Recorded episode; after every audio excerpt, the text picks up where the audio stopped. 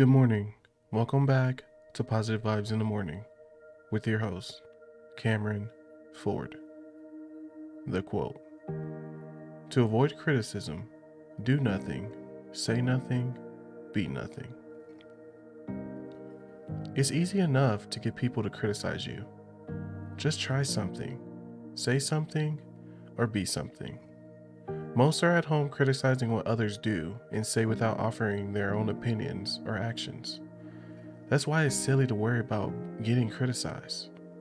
What you should really worry about is not being criticized. Because that means you're not putting enough of yourself out there to face the criticism.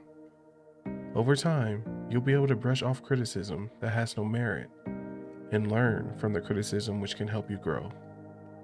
It's hard at first because your feelings might get hurt from the initial onslaught, but it does get better. Thank you for listening. Check back in tomorrow morning for another vibe to consider.